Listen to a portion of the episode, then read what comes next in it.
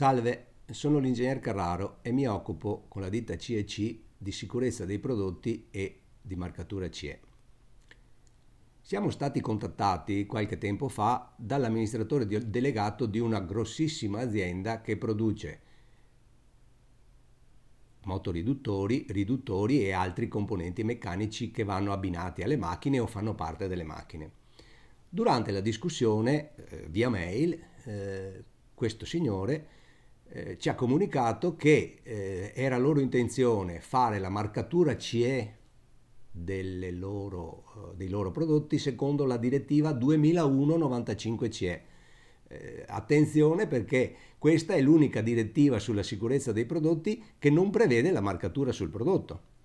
Quando poi durante eh, lo scambio di mail eh, noi siamo entrati nel merito e abbiamo citato la direttiva macchine, eh, il rapporto di comunicazione si è immediatamente chiuso.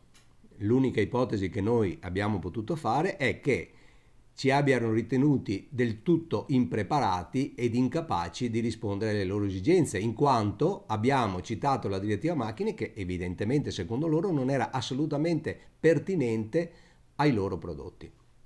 Ora, noi riteniamo che l'ignoranza sia un fattore comune e umano, cioè siamo tutti ignoranti, nasciamo ignoranti, moriamo un po' meno ignoranti, ma tutti siamo ignoranti.